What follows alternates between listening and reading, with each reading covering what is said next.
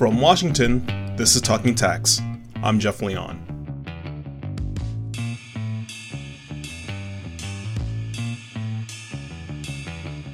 The Bureau of Labor Statistics maintains a figure known as the quits rate. It's the percentage of the entire labor force that quit their job in any given month. For most of the past decade, that number has averaged a little below 2%. But ever since the middle of last year, it's been steadily climbing, and now it's approaching 3%. This data point illustrates something people are calling the Great Resignation.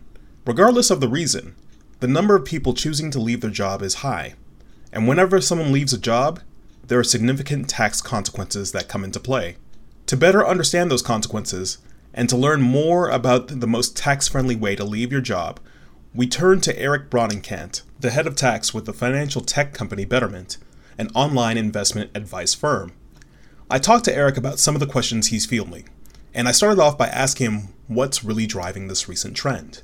Over the last year and a half, uh, the pandemic uh, has uh, you know raged on, and you know people have you know, really decided to you know evaluate you know their life goals um, about their jobs, their um, you know careers, um, you know their relationships, you know, all different aspects of their life, and you know they're thinking to themselves, you know, is this what I want to do? And for many people, you know, inertia was arguably the most powerful thing, keeping them doing what they were doing. And you know, now with uh, the vaccine, you know, kicking in, um, you know, people have decided that, you know, maybe you know, a new career is something that they're you know looking for. You know, it could be a you know a different job in the same industry, you know, or could be doing something you know completely different altogether. Um, so I think that there are you know many people who are looking at themselves you know through uh, their lives through a new lens uh, to decide you know is this really what I want to do? Uh, and you know many people were nervous uh, about changing jobs during the pandemic. Uh, because they didn't want to be the you know the the new person at a company, which is typically you know the first person who you know might lose their job you know if things go bad. But so now you know people have you know uh, more opportunities um, you know and there are a lot more you know job postings out there. You know employers are you know offering wages you know higher wages for uh, employees to jump ship from another company. Uh, and you know there's a lot of you know opportunities out there. Uh, employees now uh, have more bargaining power uh, than they've had in you know a really long time. So what are you seeing from your clients uh, you know, uh, clients have definitely been you know, communicating these types of con- concerns to us, uh, and you know, it also has an impact on you know how they you know invest. You know, if they're thinking about something for a more you know longer term investment strategy, you know, versus a shorter term investment strategy, um, you know, on what goals, you know, whether it's you know saving for a new house, uh, you know, or for their children's college um, you know, what what uh, what is prioritized uh, at this point. Um, so we've definitely gotten a lot of feedback from people you know, who are you know reevaluating those goals uh, and you know and looking at you know new new job opportunities that are out there.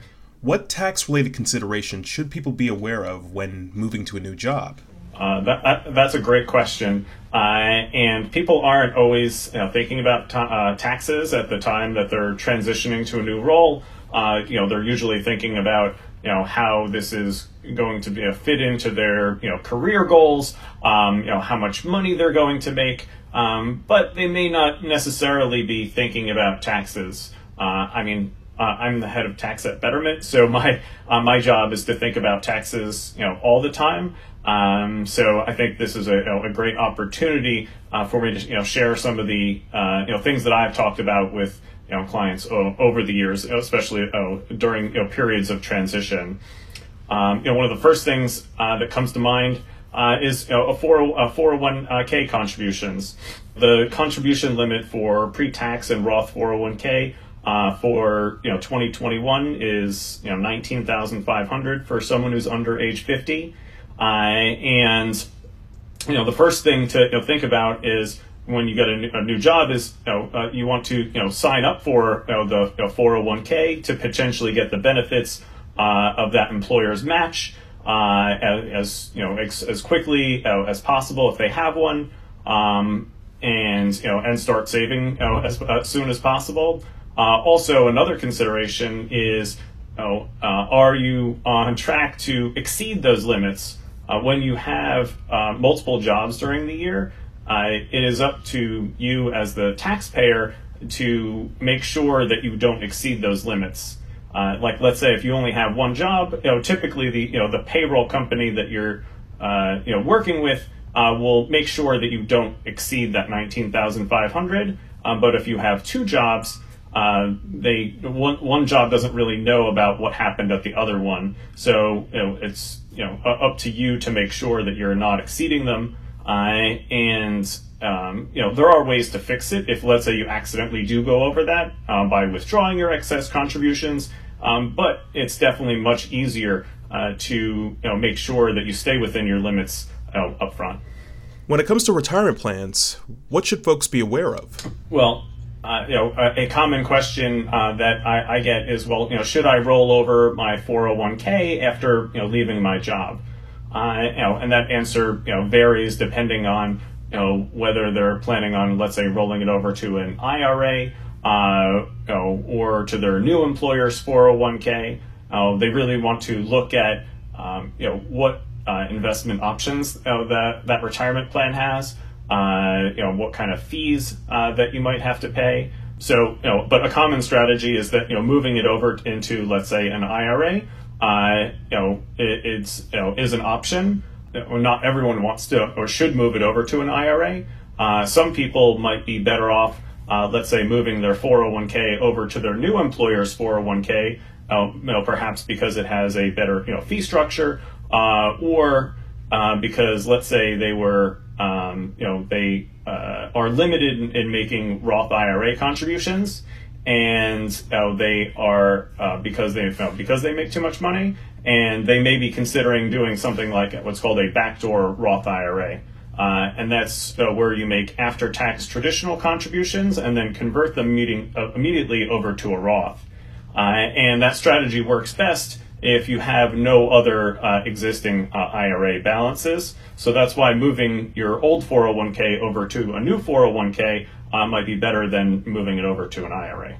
So, Eric, chatting earlier, we had a conversation about the Social Security wage base. Could you tell me more about what's going on with this issue? Uh, employees and employers uh, pay 6.2% of wages up to uh, 142,800 for 2021.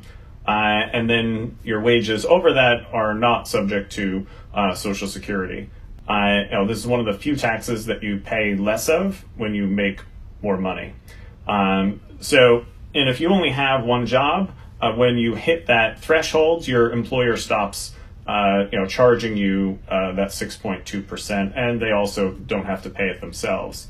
Um, but if you have you know multiple jobs and your combined income exceeds that 142,800, uh, then any extra Social Security taxes uh, that you paid on earnings over that uh, threshold, uh, you are able to recover as a tax credit uh, when filing your tax return. Now, lately there's been some rumblings around remote work and especially working in a jurisdiction that is different from where you live you know, I wanted to learn a little bit more about like kind of what are the potential issues when taking a job that's in a different state or just a different jurisdiction than the one where you reside. What are the tax implications that job seekers should be aware of when hopping to a new job in a new place? Uh, a- absolutely. Uh, state taxes oh, are definitely a complex uh, area. Uh, and you know when you live uh, in one state and work in another, or assigned to another, or you know, um, you know, or you are a uh, traveling employee and you, you know, uh, you're working in you know multiple states, uh, things can get complicated pretty fast.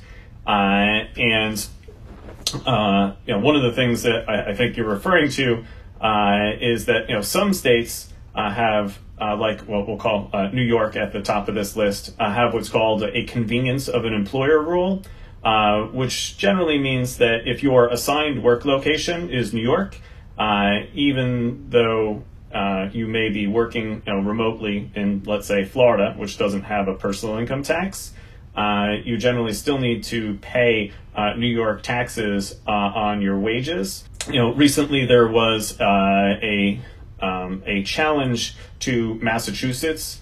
Uh, you a Massachusetts rule which taxed New Hampshire residents who were working at home, um, you know, who were assigned to a Massachusetts office, uh, you know, and that was attempted to be uh, appealed to the Supreme Court. Uh, but unfortunately, uh, the Supreme Court did not take up that case. Um, so, which effectively left the uh, status quo uh, in place, uh, which basically continues to allow you know a group of states, uh, which approximately numbers five, to con- you know continue to tax some imp- to tax employees, you know, based on their assigned work location, even though they may not um, you know, be in the office that day. That was Eric Bronnenkant, the head of tax with the financial tech company Betterment. You can find up to the minute news on the latest tax and accounting developments at our website, news.bloombergtax.com. That website, once again, is news.bloombergtax.com. And if you have any thoughts about what you just heard, get in touch with us on Twitter. We use the handle at tax.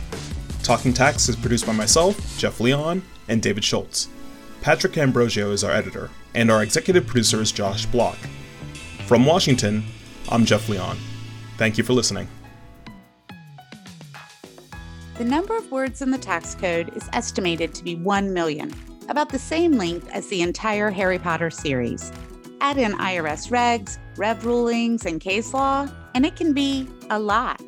We all need a little help to sort it out. Each week on the Tax Girl podcast, I talk to the best in the business.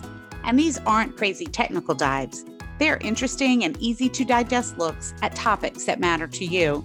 It's all that you need to stay ahead on the most important tax issues. You can subscribe to the podcast for free on taxgirl.com because paying taxes is painful, but hearing about them shouldn't be.